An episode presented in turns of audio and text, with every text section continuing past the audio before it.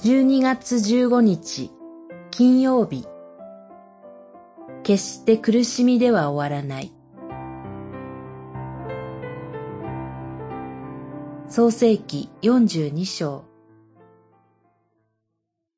弟が我々に助けを求めたとき、あれほどの苦しみを見ながら耳を貸そうともしなかった。それでこの苦しみが我々に降りかかった。42章21節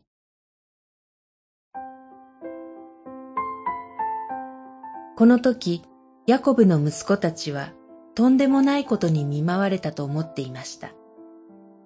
飢饉のために食物を買い出しに来たところ、エジプトの高官からスパイだと疑いをかけられました。その上、一番下の弟、ベニヤミンを連れてくること。それまでの間、兄弟の一人を人質として差し出すよう約束させられてしまいました。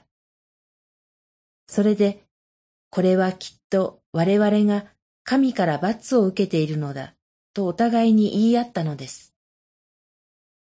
長男のルベンは、あの時、私は言ったではないか。お前たちは耳を貸そうともしなかった。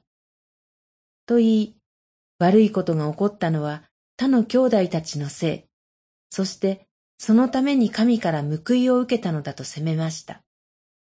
しかし、このような神に対する見方は、物事の一面だけを見た判断です。なぜなら、この時兄弟たちが体験しているのは、確かに神のご計画の中で実現してきたことですが、その一部でしかないからです。彼らを問い詰める目の前にいる高官が弟ヨセフであることも兄弟たちにはわかりませんでした。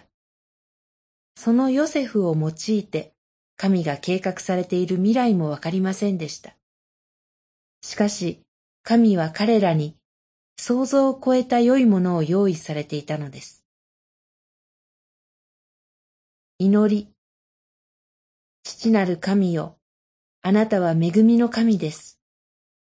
御手によって思いを超えた導きがあると覚えさせてください。